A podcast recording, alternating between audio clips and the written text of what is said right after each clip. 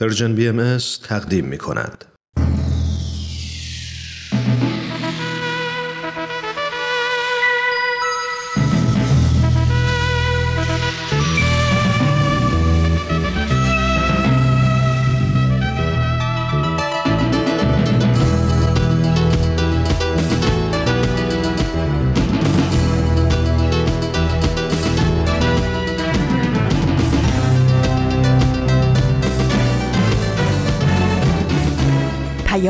دوست، برنامه‌ای برای تفاهم و پیوند دلها.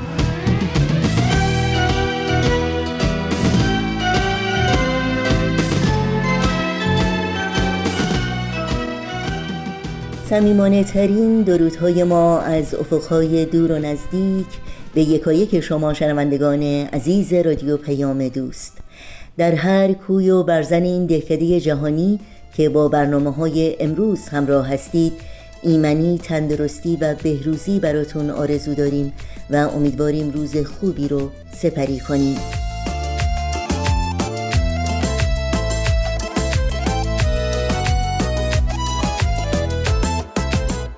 نوشین هستم و همراه با همکارانم پیام دوست امروز دوشنبه دهم شهریور ماه از تابستان هزار و سیصد و نود و نه خورشیدی برابر با سی و یکم ماه اوت دو هزار و بیست میلادی رو تقدیم شما می کنیم.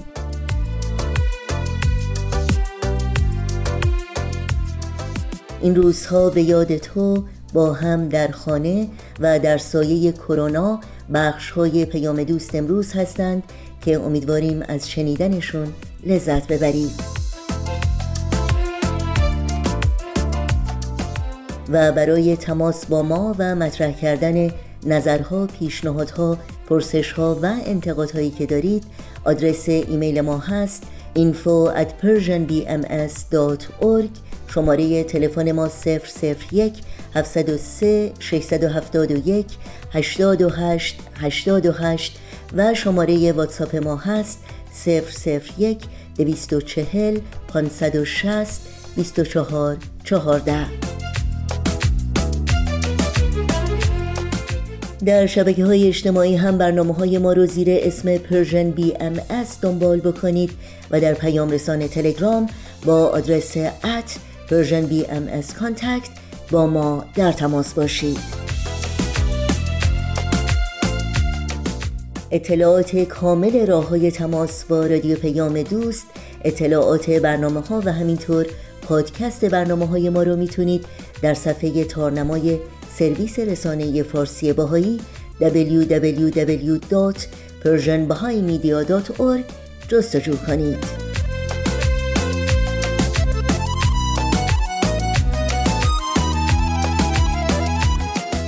این صدا صدای رادیو پیام دوست. در طی ساعت پیش رو با برنامه‌های امروز ما همراه باشید.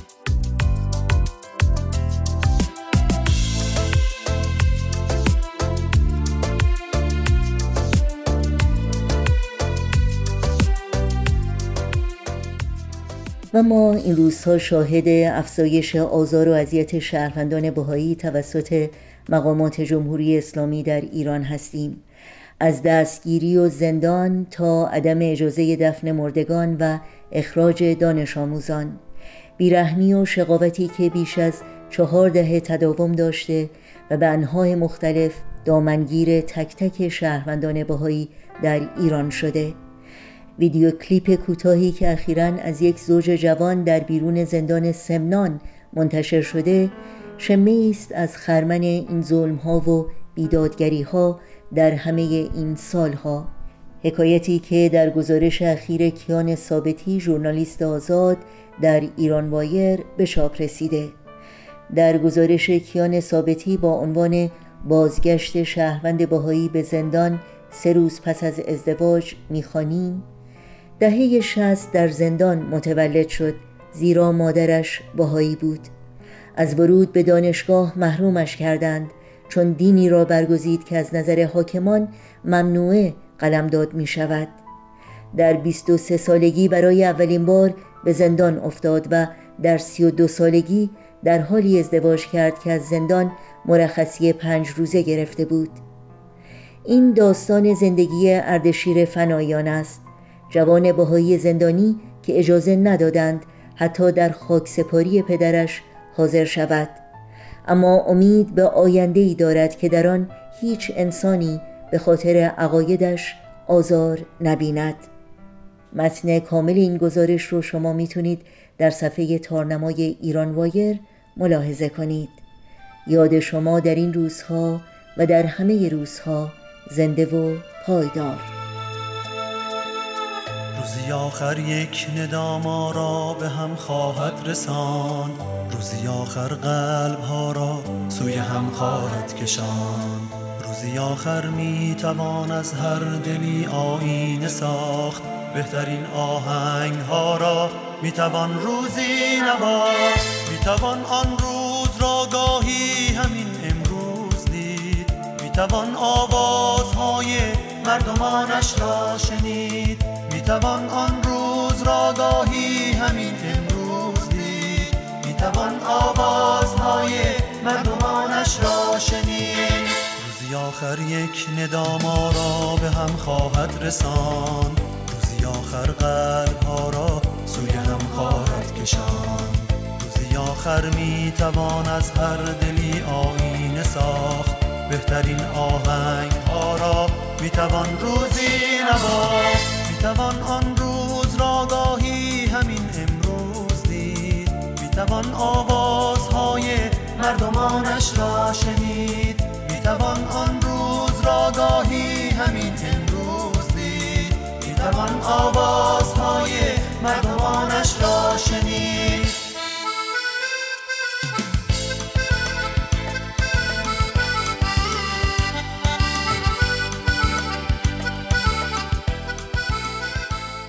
شنوندگان عزیز رادیو پیام دوست، این آخرین برنامه از مجموعه با هم در خانه رو تقدیم شما می‌کنیم. با هم بشنویم.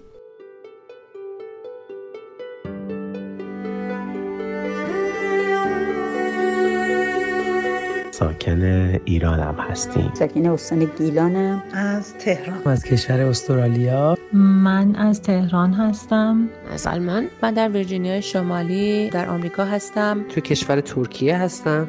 من در استرالیا زندگی میکنم. ما ترکیه شهر دنیزلی زندگی میکنم. من در کانادا زندگی میکنم. ساکن کشور ایتالیا. ایران ساکن تهران هستم. توی آفریقای جنوبی الان توی قرنطینه. از تهران. من در ویرجینیا آمریکا زندگی میکنم. تو دنیزلی ترکیه زندگی میکنم. من ساکن امریکا هستم. در مریلند زندگی میکنم. به هر روی من شهروند این جهانم که در گوشه در این سیاره خاکی زندگی میکنم.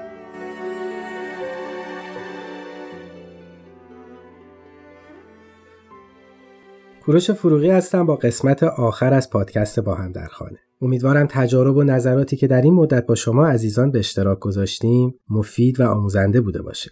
جا داره در اینجا تشکر کنم از تمام عزیزانی که از طریق پیام صوتی تجاربشون رو برای ما ارسال کردن و همچنین کارشناسان گرامی که نظرات تخصصیشون رو در اختیار ما قرار دادن. اگه نتونستیم پیامی رو کامل استفاده کنیم یا اصلا از پیامی استفاده نکردیم، پوزش ما رو بپذیریم و این کوتاهی رو به حساب محدود بودن زمان بذاریم. خب اگه آماده هستیم بریم و قسمت آخر پادکست با هم در خانه رو بشنویم.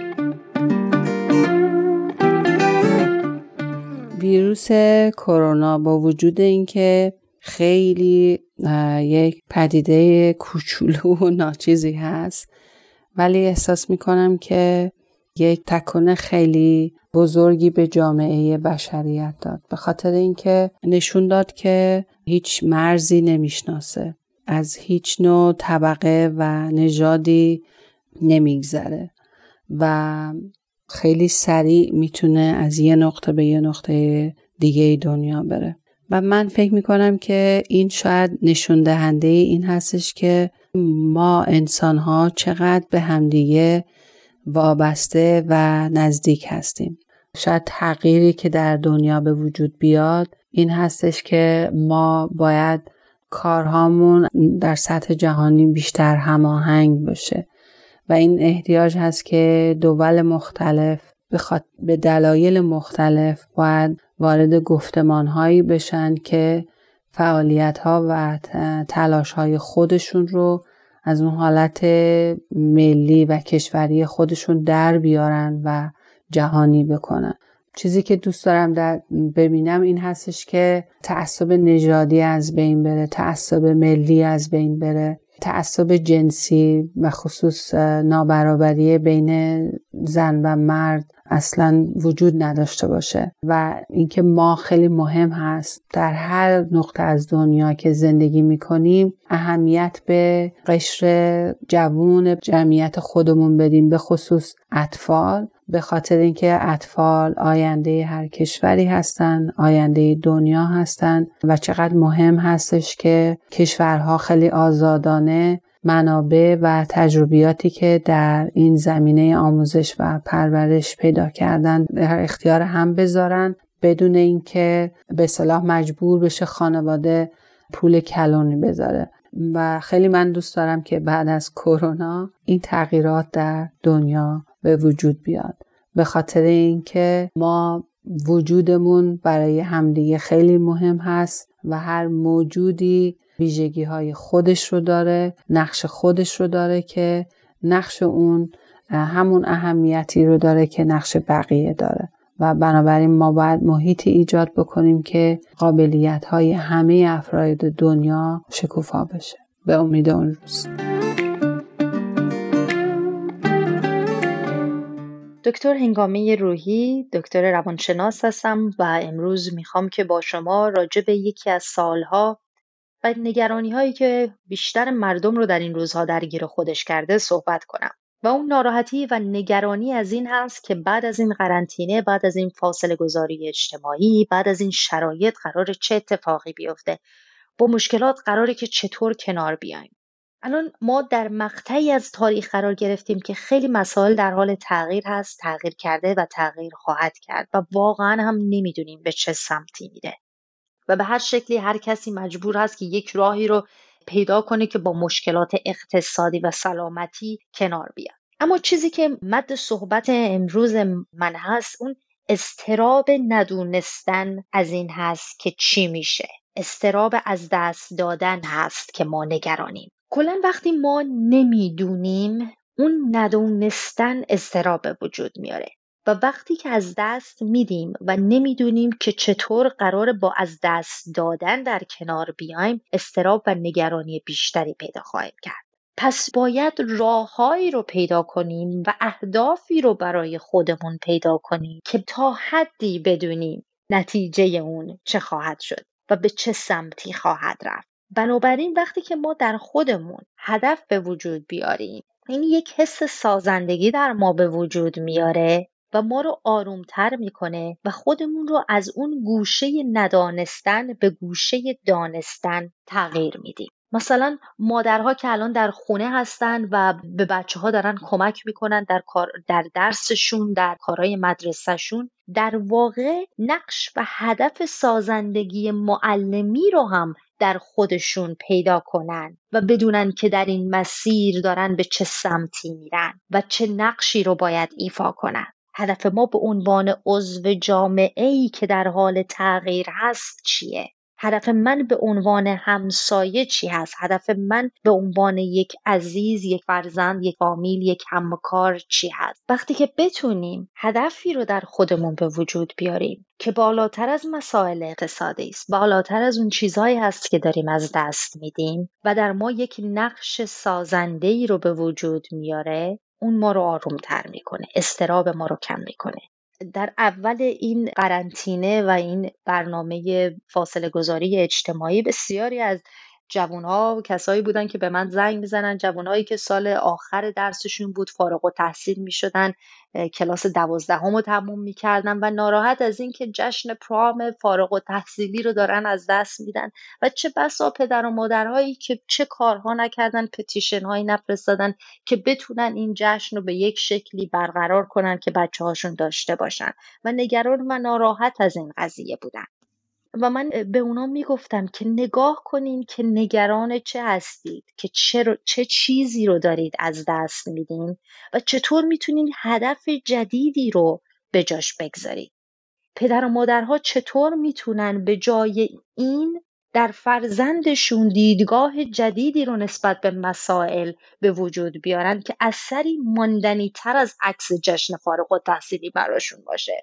اون هدفی هست که پدر و مادر در خودش میتونه به وجود بیاره و اون فرزند میتونه جایگزین کنه اون چه رو داره از دست میده با یک چیز جدیدتری، با یک دیدگاه جدیدتری نسبت به دنیا و نسبت به اون چه ارزش داره و ماندنی تر هست. اگر عزیزی رو از دست دادیم، در این زمان هدف بگذاریم که چطور میتونیم با عزیزان دیگرمون مهربونی رو پرورش بدیم. این هدف جدید من هست که مهربان‌تر باشم، تحمل بیشتر داشته باشم و اینها حقیقتاً هدف‌های سازنده‌ای است که ما هر کدوم بتونیم پیدا کنیم که جایگزین اون چه از دست دادیم بکنیم و در سمتش قدم برداریم و بدونیم که در ساختن جامعه‌ای بهتر پیش خواهد رفت. من ایمان هستم از کشور استرالیا. همطور که همه شاهدن در روزه قرنطینه هستیم. کاری که من میکنم تو زمان قرنطینه سعی میکنم که از وقتم استفاده بکنم، چون که اگه برنامه‌ریزی و هدفی نداشته باشیم مطمئناً این وقتها به بتالت میگذره. برنامه‌ای که من برای خودم گذاشتم اولیش مطالعه هست، چون مطالعه میتونه خیلی موثر باشه، و دوم چون دانشجو هستم و درس های ما به صورت آنلاین شده، درس هامو میخونم و سعی میکنم که با دوستایی که هم کلاس هستیم به صورت آنلاین باشون ارتباط برقرار کنم. اگه این داستان بخواد ادامه پیدا بکنه، مطمئنا فکر میکنم جامعه بشری از فضای مجازی خیلی استفاده بین‌تری میتونه بکنه و خیلی از مسائل هم تو که میبینیم، خیلی از کارها، خیلی از خریدها و خیلی مسائل رو میتونیم از این طریق انجام بدیم و سعی بکنیم که یاد بگیریم چطور میشه از این فضا و از این قابلیت استفاده بکنیم. من فکر میکنم یکی از راه‌های دیگه‌ای هم که وجود داشته باشه برای اینکه این دوران به خوبی بگذره، تقسیم بندی ابعاد زندگیمونه، یعنی مثل بعد انسانی، جسمانی و معنوی. سعی کنیم برای هر کدوم از اینا یک برنامه داشته باشیم که هر کدوم اینا رو پیش ببریم. مثلا برای بعد جسمانی مسلماً ورزش کردن رو خیلی توصیه کردن، خیلی خوبه، من دوچرخه سواری میکنم. برای بعد انسانی مسلما میتونیم مطالعه داشته باشیم و از کلاس‌های آنلاین استفاده بکنیم، و بعد معنوی هم مسلما گروه‌هایی هستن که قبلا دور هم جمع میشدن، حالا میتونن اون جمع‌ها رو به صورت آنلاین با برنامه‌هایی که وجود داره ادامه بدن. این فکر می‌کنم برنامه خوبی باشه که ما زندگیمون رو به صورت روتین ادامه بدیم و هر سه بعد رو پیش ببریم.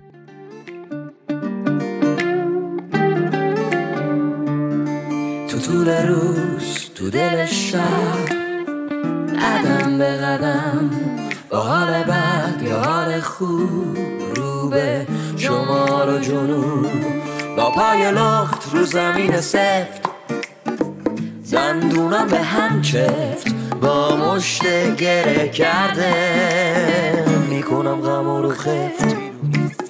گرده راحتی رسید تک به تک بالامو چید، بری باز پردر آوردم نوبت منم رسید. حالا که پرواز مال منه، آواز مال منه، حالا که هر چی صحنه و نقش منو صدا میزنه، تو هم دست تو بده من، بده من واسه تو روحی توی تن. سلام، من از تهران هستم. ما یه خانواده چهار نفره هستیم. توی شرایطی که انسان دچار ناامیدی و یأس میشه، به یه چیزی احتیاج داره، به یه ریسمانی احتیاج داره که اونو بگیره، ازش بالا بره تا به اون آرامش و منبع نور برسه، که فکر میکنم در این شرایط مخصوصاً احتیاج داریم به این که ایمان خودمون خیلی قوی بکنیم و بهتره که بیشتر برای آرامش قلبمون دعا کنیم، نیایش کنیم، مناجات بخونیم، مدیتیشن بکنیم، بیشتر به خودمون توجه بکنیم، به قلبمون رجوع بکنیم. و فکر میکنم که نیاز الان هممون به یک باور واحد برسیم که خداوند برای هممون یکی هستش و بیشتر این به همون آرامش میده که این مسئله برای هممون یکسان هست و انسان در هر شرایطی که قرار میگیره خودش رو با اون شرایط سازگار میکنه. این مسئله مسئله بیماری کرونا خیلی جالبه که چون همه‌گیر هست این رو به همون ثابت کرد که تمام انسان‌ها همین رویه رو در پیش میگیرن و خودشون رو وفق میدن با شرایطی که در اون قرار میگیرن و فکر نمی کنم که این مشکل متعلقه به من نیستش. فکر میکنم که این یه چیز همه‌گیر هست و متعلق به همه هست. سعی میکنم که رعایت بکنم اصول بهداشتی رو و چیزایی رو که بهمون گفتن و امیدوارانه در انتظار روزهای آینده هستم و مطمئن هستم که روزهای خیلی زیبایی در انتظارمون هست. به نظر من دنیا با ویروس کووید نوزده فیوزش پرید. یه جورایی همه دنیا متعلقاتش لخت شد. هممون، همه مردم دنیا فارغ از این که چه عقیده‌ای داشتن با دروغایی که به خودشون میگفتن روبرو شدن. با واقعیت زندگیشون روبرو شدن. چند نفر از ما در کنار آدمای زندگی میکردیم، میخوابیدیم، بیدار میشدیم، غذا میخوردیم که اصلا نمیشناختیمشون. اصلا نمیدونستیم شرایط زندگی براشون چجوری داره میگذره. در مورد چی دوست دارن حرف بزنن، دوست دارن وقتشون رو چجوری بگذرونن، دوست دارن چه فیلمی ببینن، سلیقه‌شون اصلا چیه. خیلی از ماها تو این مدت وقت کردیم خودمون رو بشناسیم. خیلی از ماها تازه فهمیدیم چقدر به خودمون دروغ میگفتیم. سرمون رو گرم کار و بدو بدو و صبح شب کردن کرده بودیم، فکر میکردیم اسمش زندگیه. اما الان اوضاع فرق کرده. هیچ کس نمیتونه به خودش دروغ بگه. چقدر دروغ بگه؟ یه هفته، دو هفته، یه ماه.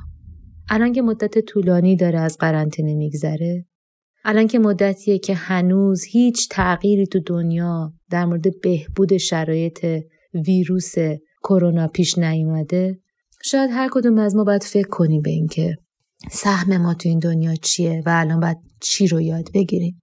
دعا خوندن، امیدواری، ایمان. اگه قرار باشه همه ما تو همه شرایط یه جور نگاه کنیم به دنیا، پس چه فایده از این که ما ایمانی داریم یا امیدی داریم یا دعایی رو میخونیم؟ نه، ما واقعا باید تغییراتی تو زندگیمون ایجاد کنیم. خیلی از ما متوجه شدیم که پول در لحظه‌ای که تو به کرونا مبتلا میشی هیچ تأثیری تو زندگی تو نداره، هر چقدر میخواد باشه. این تویی، ایمانت، نگاهت، امیدواریت، فکرت که تو رو نجات ممکنه بده از کرونا. اونم شاید. بنابراین چیزی که همش دنبالش بودی، مثل تعداد زیاد دوستا، رفت و آمد زیاد، پول زیاد، کار زیاد، شهرت زیاد، هیچ کدوم اینا به دردمون نخورد. واقعیت اینه. دنیا ورق خورده. یه چیزای دیگه مهمه. اینکه من چند ساعت در روز بشینم، فکر کنم، کتاب بخونم، یاد بگیرم. دنیا استوب کرده. استوب کرده. ببینه ما چند مرده ایم. چیکار کردیم با این همه چیزی که جمع کردیم؟ انگار تازه فهمیدیم اون چیزایی که جمع کردیم اصلا به درد نمیخورده. شاید هم بعضی هستن چیزایی که به درد به دست آوردن توی این مدت براشون به دردشون میخورده. ولی من جزو اونایی بودم که ریست کردم. احساس کردم تا الان وقت تلف میکرد. یاد گرفتم که باید حرف زد. یاد گرفتم که مشورت چجوریه. یاد گرفتم که وقتی احساس تنهایی میکنم با چی باید احساس تنهایی رو پر کنم. یاد گرفتم دعا خوندن چه معنا و مفهومی داره. یاد گرفتم برای همه مردم دنیا دعا خوندن یعنی چی. یاد گرفتم اگه واقعا قرار دنیا پیشرفت کنه، قرار هممون پیشرفت کنیم. اگه واقعا قرار فهممون بالا بره، قرار هممون فهممون بالا بره. من تنها نیستم. من اینو یاد گرفتم. من اگه تنها توی یه چهاردیواری زندگی کنم، بازم تنها نیستم. و این چیزی بوده که حضرت بهاءالله اومد به ما یاد بده. خیلی از ما خونه‌هایی داریم که خیلی قشنگه. تک تک وسایلش رو با هزار تا زحمت تهیه کردیم و هزار نوع سلیقه به خرج دادیم. ولی بلد نبودیم توی این خونه زندگی کنیم. زیبا بوده، شیک بوده. همه چیش بسیار بسیار عالی بوده. ولی بلد نبودم توش زندگی کنم. به نظرم این خیلی موضوع مهمی بود. خیلی از ما هفته اول احساس بدبختی میکردیم از اینکه تو این خونه با همون وسایلی که خیلی دوستش داریم بودیم، چون بلد نبودیم زندگی کردن، بلد نبودیم. اینکه از همه دنیا بریده بشیم، به همین چیزایی که خیلی دوست داریم وصل بشیم، بلد نبودیم. خیلی از ماها گله می‌کردیم که آی همش تولده، همش مهمونیه، همش این مامانم میگه بیا، همش خواهرم اینا خونه مامانم اینا، نمیدونم همش شلوغ پلوغه، من حوصله، من احساس تنهایی رو دوست دارم، من الان یه وقتی میخوام بشینم بذار درس بخونم، کتاب بخونم، قر قر قر. اما هفته دوم قرنطینه صدای تک تک اونا رو میشنیدم که میگفتن حوصله‌مون سر رفته، نمیدونیم چیکار کنیم. چیز دیگه‌ای و بدبختی دیگه‌ای تو این عالم نبود که تو دوران زندگی ما پیش نیاد. ولی واقعاً چقدر میتونیم به خودمون اینجوری بگیم؟ چقدر میتونیم قر بزنیم؟ چقدر میتونیم بنزیم گردن چیزای دیگه و کارهای دیگه و رفتار آدمای دیگه؟ یه بار بعد بشینیم با خودمون رو راست شیم دیگه. ببینم چی یاد گرفتم از زندگی. منم یه آدمیم کنار بقیه که تنها دارم زندگی میکنم، یا من زندگیمو واقعا در خدمت بقیه میذارم؟ واقعی چیکار کنم با خودم رو راست باشم که بتونم پیشرفت کنم؟ همه مردم دنیا باید یه مدل زندگی کنیم، باورتون میشه؟ یه جورایی یه وحدت دیگه، هممون یه مدل بعد قرنطینه شیم، هممون یه مدل بعد شرایط خرید و بیرون رفتن اینا رو رعایت کنیم. هیچکی با هیچکی فرق نداره. فکر می‌کنم خدا خواست اینو به هممون نشون بده. مرسی. بده من ماسه تو روحی توی تن توی تن. خب شنونده‌های خوب و گرامی، به پایان آمد این دفتر، ولی امیدوارم این دفعه حکایت همچنان باقی نباشه و ویروس کرونا دست از سر عالم برداره. البته به شخص خوشحالم که در اکثر پیام‌هایی که از اقصانقاط دنیا دریافت کردیم، هدفمندی، امید، ایمان و اعتقاد به فردایی بهتر، همبستگی و عشق و کلی از این فضایل و صفات خوب موج میزد و شنیدیم که اکثر دوستان تونسته بودن به خامت امری که شاهدش هستیم به فرصتی برای رشد و ساختن دنیایی بهتر از آنچه امروز هست بدل کنند و دورنمای دستیافتنی از اتحاد نوع بشر در سراسر هستی به تصویر بکشند. فراموش نکنیم که ظلمت شب را روشنایی روز در پی است. در آخر تشکر کنم از دوستان خوبم فرانک و سنا که با همراهی و همفکریشون منو در این راه کمک کردن، از کیانای عزیز که زحمت ادیت برنامه ها رو عهده‌دار بود و تشکر ویژه از عزیزان فعال در شبکه پرژن بی ام اس که امکان این ارتباط و تبادل نظر رو برای ما مهیا کردن.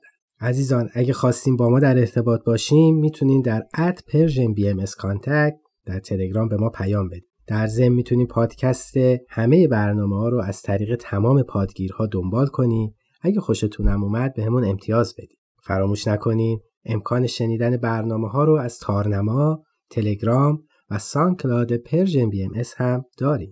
با امید روزهایی پر از سلامتی و شادی، همچنان با هم در خانه میمانیم. تهیه شده در پرژن بی ام اس. آخرین برنامه از مجموعه با هم در خانه بود که از رادیو پیام دوست شنیدید. از تهیه کنندگان و دستاندرکاران این مجموعه سپاسگزاری می‌کنیم و براشون آرزوی موفقیت‌های روز افزون داریم. اگر شما از کاربران شبکه‌های اجتماعی فیسبوک، یوتیوب، اینستاگرام، ساوندکلاود و تلگرام هستید، برنامه‌های ما رو می‌تونید زیر اسم پرژن بی ام اس دنبال بکنید، مشترک رسانه ما باشید و اگر برنامه ها رو پسندیدید به اونها امتیاز بدید و با دوستان خودتون هم اونها رو شریک بشید. آدرس تماس با ما در پیام رسان تلگرام هست ات پرژن بی ام اس کانتکت. پشت این پنجره های بسته یه قفس مونده با یک دل خسته، کاش میشد پنجره ها باز میشدن، از افق خورشید چشمای تو پیدا میشدن، کاش میشد که مثل روزای قدیم با دلت هم سفره جاده دنیا می شدم. خستم از خستگی های خودم، خستم از دل تنهای خودم، کاش که عمر قصه ما کم نبود، آخره عشق من و تو گریه و ماتم نبود، کاش که تنها یادگار تو به من پیرهن تلخ عذاب برتن نبود. همچنان شنوندگان عزیز برنامه‌های این دوشنبه رادیو پیام دوست هستید و در سایه کرونا برنامه این ساعت ماست که شما رو به شنیدنش دعوت می‌کنم. سال دو هزار و بیست ویروس کووید نوزده زندگی هر کدوم از ماها رو در سراسر دنیا به نحوی تغییر داده. تا الان که این برنامه در حال ضبط شدنه، بیش از هشت میلیون نفر در سراسر دنیا به این ویروس مبتلا شدن و بیش از چهارصد و چهل هزار نفر جونشون رو از دست دادن. بعضی کشورها تونستن سریع وارد عمل بشن و طی مدت کوتاهی همه‌گیری رو کنترل کنن و به یک وضعیت ثبات برسن. بعضی کشورهای دیگه وارد فاز دوم شدن و بعضی‌ها هم در این میون هنوز در حال دست و پنجه نرم کردن هستن. صرف نظر از اینکه در چه کشوری زندگی می‌کنیم و در چه مرحله‌ای هستیم، در این دوران تجربه‌های مشترکی داشتیم.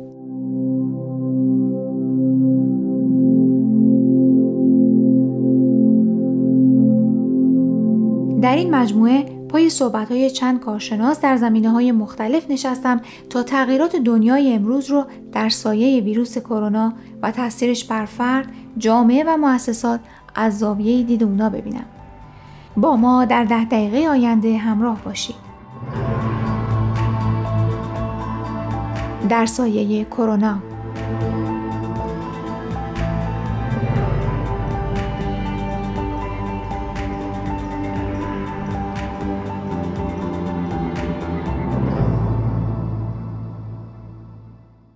مهمان این هفته آقای دکتر هوشمند بدیعی، مدرس، مؤلف، پژوهشگر و سخنران در زمینه اقتصاده.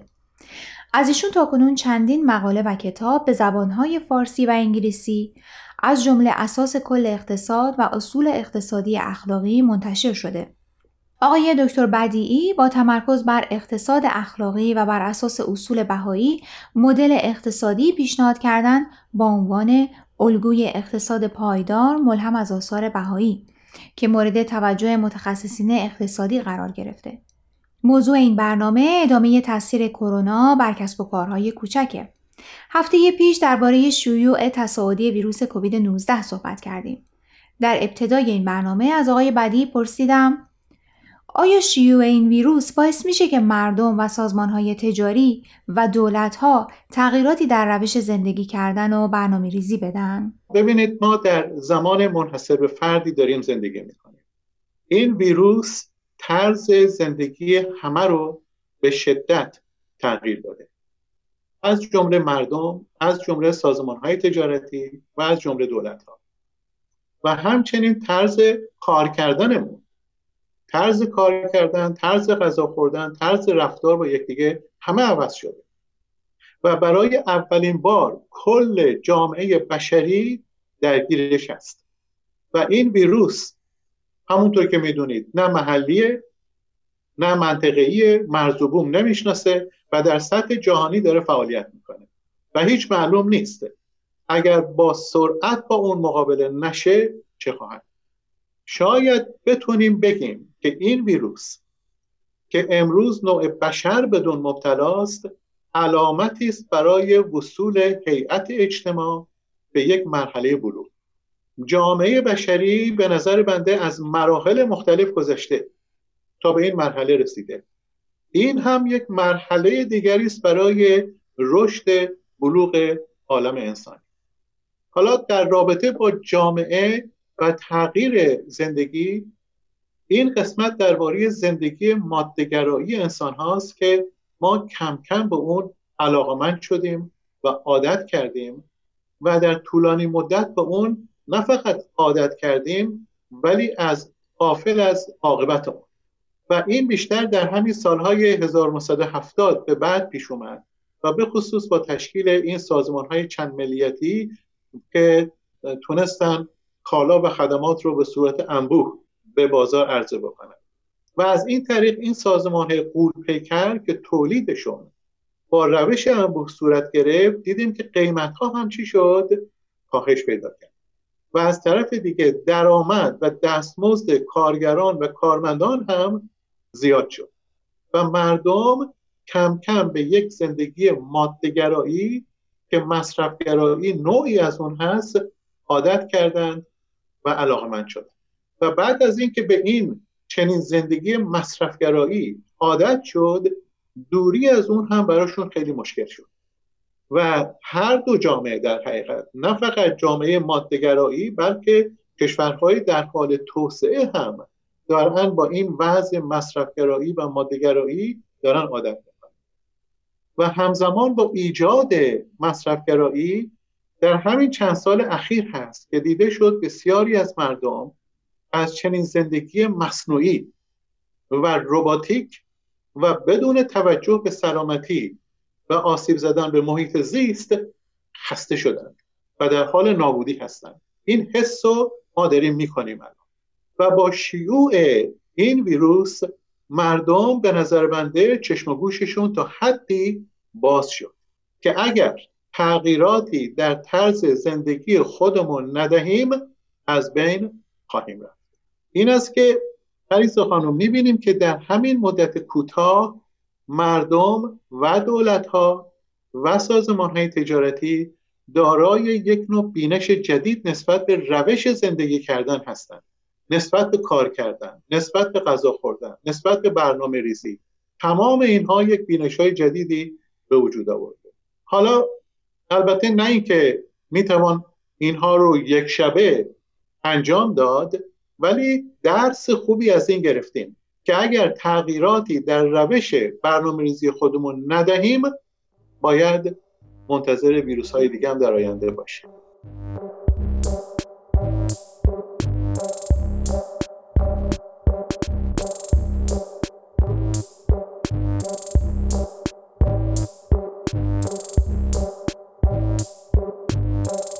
در ادامه بحث به اینجا رسیدیم که آیا در این بحران آسیبی به بنگاه‌های تجاری کوچکتر وارد شده؟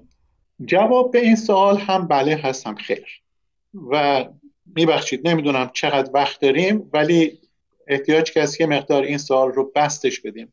از کنم بله از اون لحاظ که در این مدت کوتاه و تعطیل شدن سازمان‌های تجاری تجارتی در هر دو گروه بیکاری در اکثر مناطق صورت گرفته، از جمله در بنگاه‌های تجارتی کوچک. البته اگر این سازمان‌های کوچکتر از طرف دولت پشتوانه نشوند در خطر بزرگی خواهند و آسیب بیشتر هم خواهند خورد. این بنگاه‌های کوچکتر هم هستند که به نظر بنده از لحاظ سرمایه و هم از لحاظ منابع در موقعیت ضعیفی هستند نسبت به سازمان‌های تجارتی بزرگ. و این است که لطمه بیشتری البته به اینها میخوره. لطمه به این بنگاه‌های کوچک در واقع لطمه به اقتصاد یک کشور هست، برای اینکه این بنگاه‌های کوچک هستند که باعث ایجاد کار در جامعه میشوند و بیکاری رو کاهش میدن. در اکثر کشورها هفتاد درصد از کارگران و کارمندان در بنگاه‌های کوچک دارن کار میکنن. این کارخانجات و سازمان‌های تجارتی بزرگ بیشتر دارن از تکنولوژی استفاده میکنن و نه از کارگر. و بنابراین باید توجه داشته باشیم که لطمه خوردن به این سازمان‌های کوچکتر یعنی بیکاری در سطح کشور، در سطح جامعه بالا. حالا وقتی که بحران‌های اقتصادی مانند همین پاندمیک صورت میگیره، بسیاری از سازمان‌های غول‌پیکر از بازار خارج میشن و کار تولید بیشتر به دست این کارخانجات کوچک میفته که خوبم هست. و اما مسئله‌ای که درباره این بحران یعنی این پاندمیک باید ذکر بشه این هست که شصت درصد از تولیدات امروزه توسط این سازمان‌های چند ملیتی و یا این سازمان‌های غول‌پیکر داره انجام میشه و همکنون تعداد قابل توجهی از اونها یا تعطیل شدن و یا پاره وقت دارن کار میکنن. لذا احتمال اون میره که فعالیت‌های کاری به دست این کمپانی‌ها و سازمان‌های کوچکتر بیفته که در نتیجه این هم یک یک علامت خوبی است. البته شرکت‌ها و کسبه‌های کوچکتر به چند صورت میتونن در بازار بمونن. در حالت عادی حتی زمانی که ما بحران داریم و بحران در کار هست، این شرکت‌ها میتونن از طریق کارهایی که سازمان‌های بزرگتر قادر به انجام اون نیستند در بازار باقی بمونن و حتی موفق هم بشن. و باید توجه داشته باشیم که اکثر این کارخانجات بزرگ تولیداتشون به صورت انبوه هست، یعنی هزاران و میلیون ها جنس رو به صورت یک نواخت اینا دارن تولید میکنن و از کارهایی که نیازهای خاص مشتری رو انجام میده اینا بر نمیان. اینجاست که کمپانی های کوچکتر از عهده این کارها برمیاند و در کنار این کارخانجات بزرگ میتونن با همدیگه کار بکنن. این است که به نظر بنده و به عبارت دیگه برای کارخانجات بزرگ صرف نمیکنه که بعضی از کارهای کوچیک رو انجام بدن و دیده میشه که در خیلی از موارد هر دو سازمانه کوچک و سازمانه بزرگ با هم دارن به خوبی کار میکنن. و البته برای اینکه این شرکت‌های کوچک تمرکز بیشتری هم داشته باشن و کیفیت کارشون هم بالا بره، احتیاج به عرض کنم که دانش بیشتر و تکنولوژی بهتر و قدری آشنایی با فناوری داشته باشن و در این مورد هست که دولت و حتی بانک ها باید دخالت بکنن و به بانک هایی که تجربه کاری و تخصص کمتری دارن و یا حتی منابع لازم برای شروع کار و ادامه کار ندارن کمک رسانی بشه. در حقیقت این یک نوع سرمایه‌گذاری خوب و بهینه برای دولت‌ها و بانک‌ها به حساب میاد و این ممکن هست که در کوتاه مدت مخارجی برای دولت و حتی بانک‌ها داشته باشه، ولی به نظر بنده در دراز مدت باعث رشد اقتصادی در یک کشور میشه، از جمله کاهش بیکاری، تولیدات بیشتر، رشد اقتصادی بیشتر و یک سطح زندگی بهتر برای مردم و البته همچنین درآمد دولت از طریق افزایش کار و کسب و کسب مالیات‌هایی که صورت می‌گیره.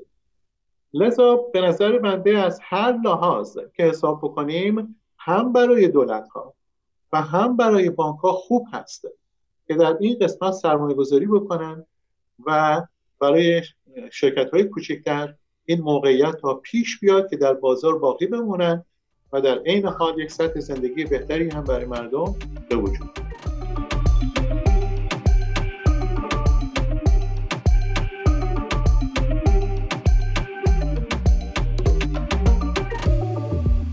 دوستان، امیدوارم قسمت دوم مصاحبه با دکتر بدیعی رو پسندیده باشید.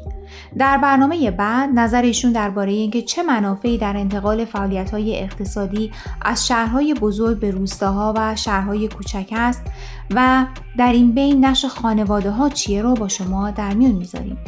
لطفاً با ما در تماس باشید و اگر سوالی دارید که مایلید با مهمانان برنامه در میون بذارید، از طریق واتساپ و یا تلگرام و با شماره صفر صفر یک دویست و چهل پانصد و شصت بیست و چهار چهارده تماس بگیرید. منتظر دریافت سوالات، نظرات و پیشنهادات شما هستیم.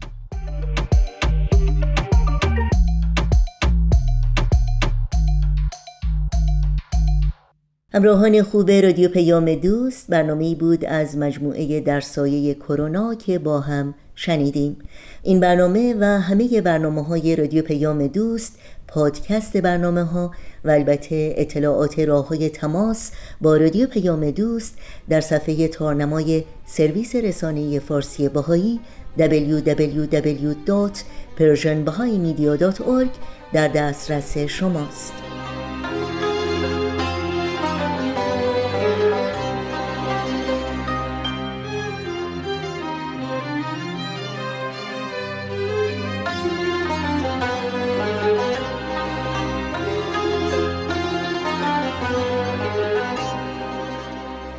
شنوندگان عزیز، در اینجا به پایان برنامه‌های این دوشنبه رادیو پیام دوست میرسیم. همراه با همه همکارانم در بخش تولید رادیو پیام دوست از همراهی شما سپاسگزاریم و خدا نگهدار میگیم تا روزی دیگر و برنامه‌ای دیگر.